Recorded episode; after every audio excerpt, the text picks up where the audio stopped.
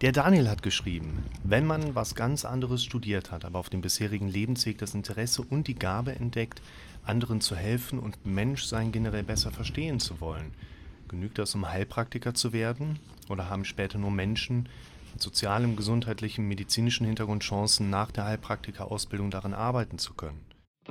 Willkommen zum Podcast für mentale Gesundheit, Zufriedenheit und Wohlbefinden. Und er fragt noch, wann kann man die Prüfung beim Gesundheitsamt wiederholen?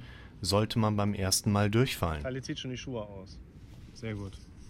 Daniel, deine Frage ist eine gute Frage zu dem Thema Heilpraktiker, Prüfung, Lernen, welche Schule besuche ich. Da haben viele Menschen eigentlich immer viele Fragen im Vorfeld, die natürlich am besten von den Ausbildungsschulen an sich beantwortet werden können, wo natürlich die Problematik mit beikommt, dass man sich damit schon so ein Stück weit, zumindest moralisch, an so eine Schule auch bindet.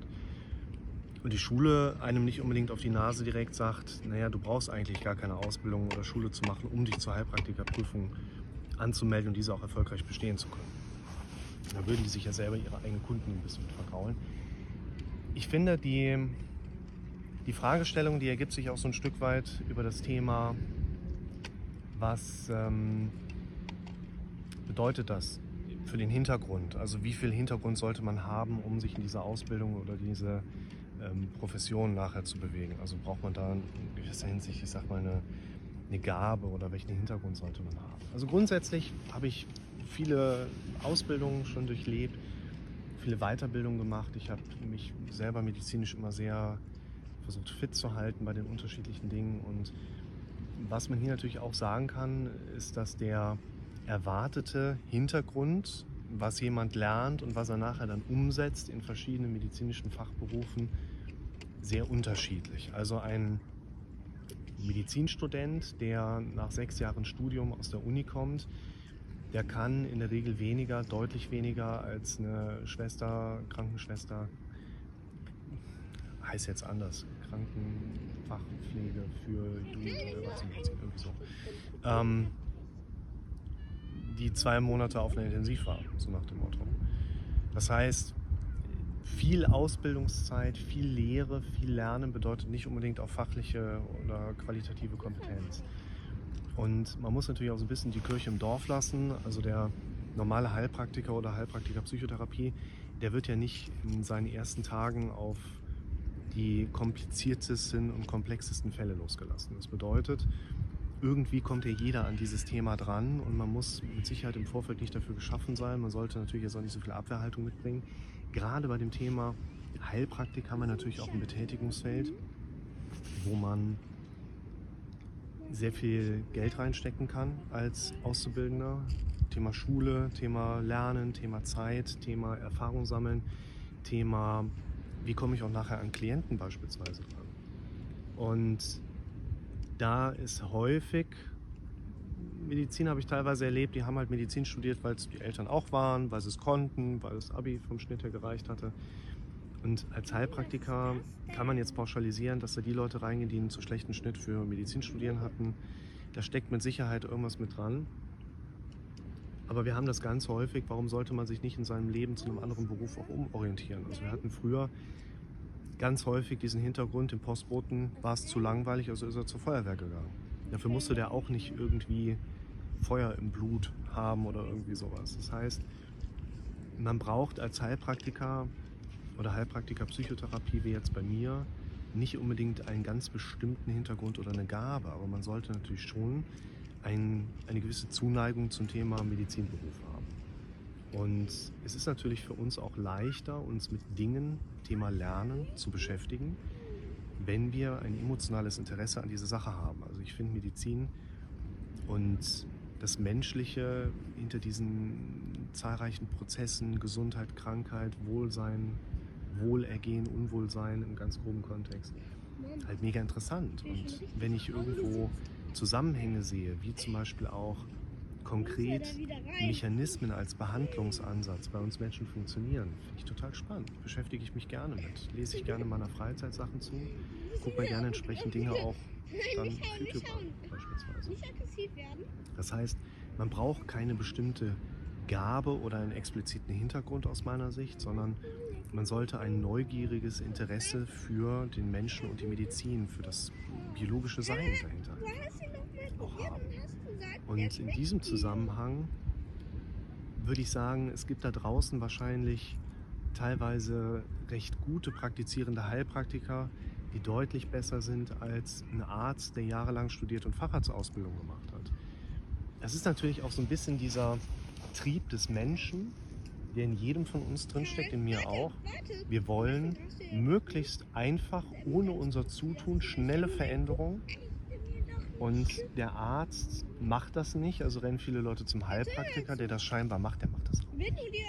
Wenn du beim Heilpraktiker rausgehst, bei den meisten wirst du mit Behandlungsmodellen konfrontiert und behandelt, die auch eine Schwangere oder bei einer Schwangeren angewendet werden dürfen. Und dann steht eigentlich schon im Raum, okay, dann gibt es keine, keinen Nachweis einer Wirkung. Weil bei allem, was wir machen, sind wir sehr vorsichtig bei Schwangeren und Kindern. Und wenn eine Sache quasi unbedenklich in Bezug auf Kinder und Schwangere funktioniert, wie Homöopathie, Akupunktur, dann ist das, was da passiert, in der Regel ein Effekt aus dem Selbstheilungskontext. Das wäre auch ein Punkt, wo man sich als Interessierter im Vorfeld natürlich auch Gedanken darüber machen darf, wie ich das auch für mich mache. Was sind die Dinge, die mich da reizen würden? Was sind die Dinge, wo ich mich drin vertiefen würde? Ich finde zum Beispiel die Positionierung der meisten Heilpraktiker da draußen mit ihren Praxen, gerade auf den Kontext Homöopathie, Akupunktur oder auch Dunkelfeldmikroskopie, Bioresonanzuntersuchungen bezahlt da der Mensch gerne Geld für, aber dem Menschen ist dadurch nicht nachhaltig geholfen. Und für mich spielt es eine große Rolle, einem Menschen dabei zu helfen, sich wohlzufühlen und dabei das Konstrukt der Nachhaltigkeit für sich zu identifizieren, zu lernen, zu verstehen und dauerhaft umsetzen zu können. Und dann funktioniert es halt nicht, dass ich jemanden da hinlege und sage, hier, wir schließen Sie jetzt an diese Kupferelektrode an, legen da irgendwelche Sachen drauf. Und nach dem Ausschlag des Oszillographen können wir dann ermitteln, auf was sie allergisch reagieren. Das ist eine Erfindung von Scientology und das erfahren die meisten Leute nicht. Hydrokolontherapie. Hier wird Wasser hinten reingeblasen und beim Abpumpen des Wassers wird dann geguckt, was da alles so im Dickdarm hattest. Es gibt keinen wissenschaftlichen Nachweis, dass dir das in irgendeiner Form hilft. Es gibt keinen Beleg, dass es Giftstoff ausscheidende Kotsteine gibt, die da seit Jahren, Jahrzehnten teilweise. Davon distanziere ich mich dann lieber. Klar, man kann bei den Menschen damit Geld verdienen, die für solche Therapien reinkommen, die sich vielleicht danach auch wohler fühlen aber man löst in der Regel mit solchen Behandlungsformen deren Therapie nicht. Das heißt, ich würde auch sagen, man darf im Vorfeld recht reflektiert sich mit der Frage beschäftigen, was würde mich denn überhaupt reizen nachher, in welche Richtung ich gehe. Ich zum Beispiel bin in meiner Praxisform vor allen Dingen wissenschaftlich schulmedizinisch aufgestellt und würde sagen, dass ich mich eher als Diagnostizierer dann sehe, was zum Beispiel bei den Leuten körperliche Sachen angeht, die ich im Moment sowieso nicht selber therapieren darf und auch möchte, und den Leuten aber ein Verständnis dafür geben kann und auch möchte, was das da bei denen ist und im Zweifel eben darauf zu verweisen, jetzt ist Zeitpunkt für eine Untersuchung gegeben. Nach vorne, sonst müssen wir immer so viel rennen. Und dann mit dem Klienten eben auch eine saubere Basis zu haben, erklärt zu haben, pass auf, das ist wahrscheinlich das und das, lass es ärztlich abklären. Der Arzt sagt, ja, Sie sind gesund und dann haben wir freie Bahn, Gehirn zu trainieren und nicht unbedingt Laktose gepresst in Kugelform, ohne irgendeinen nachweisbaren Stoff durch die Gegend zu werfen. Und das ist übrigens der einzige nachgewiesene Wirkungsmechanismus von Globuli. Sie helfen bei Unterzuckerung, wenn man ja, viel genug davon isst, weil sie eben in der Regel aus gepresster Laktose, also Milchzucker sind. Für jemanden wie mich, der Milchzucker unverträglich ist, ist das dann wahrscheinlich die sogenannte Erstverschlimmerung. Aber und da sind Punkte mit dabei, wo ich sagen würde, beschäftige dich mit den Inhalten, auf die du Bock hast. Mache das, womit du dich wohlfühlst. Versuche dir vielleicht auch Nischen herauszuarbeiten, wo du dich mit identifizieren kannst. Und dann geht es weniger, weniger tatsächlich um Gabe oder Hintergrund, sondern mach das, was dich glücklich macht und du wirst wahrscheinlich dann damit auch erfolgreich sein. Und du brauchst dich auch nicht davon abschrecken zu lassen, dass man da eine der drei schwierigsten Prüfungen in Deutschland meistern muss, was tatsächlich natürlich auch nochmal ein wichtiger Faktor ist. Neben dem Jura-Examen und der Jagdprüfung ist die Heilpraktikerprüfung eine der schwersten, weil umfangreichsten Prüfungen, die wir haben. Aber trotzdem schaffen sie ja Menschen, jedes Jahr. Und je mehr du dich für diese Inhalte begeistern kannst und je mehr du entsprechend auch lernst und lernen möchtest, desto größer ist auch die Wahrscheinlichkeit, dass du die Prüfung im ersten Anlauf schaffst. Und du kannst die Prüfung meines Wissens nach theoretisch unendlich oft machen. Theoretisch, weil bei dem Eingesundheitsamt wird deine Akte geführt werden und die werden irgendwann deine fachliche Eignung in Frage stellen und sagen, wir ja, lassen sie nicht mehr zur Prüfung zu, weil sie sind jetzt so oft durchgefallen. Da gibt es aber keine, aus meiner, meines Wissens jetzt gesetzliche oder juristische Vorgabe. Denn du kannst dich ja bei jedem anderen Gesundheitsamt letztlich auch zur Prüfung anmelden. Man muss halt gucken, es gibt Gesundheitsämter, die wollen einen Wohnort, Wohnortnachweis haben. Es gibt Gesundheitsämter, die sagen, okay, wenn Sie bei uns die Prüfung machen wollen, brauchen wir jetzt schon mal den Nachweis eines Makler, einer Maklerbescheinigung quasi. Du willst hier im Praxisraum auch schon suchen. Gehst halt zum Makler, lässt dir das Ding ausdrucken und gehst zum Gesundheitsamt. Es wird immer Wege geben, wie du es trotzdem schaffen wirst, diese Prüfung auch erfolgreich bestehen zu können.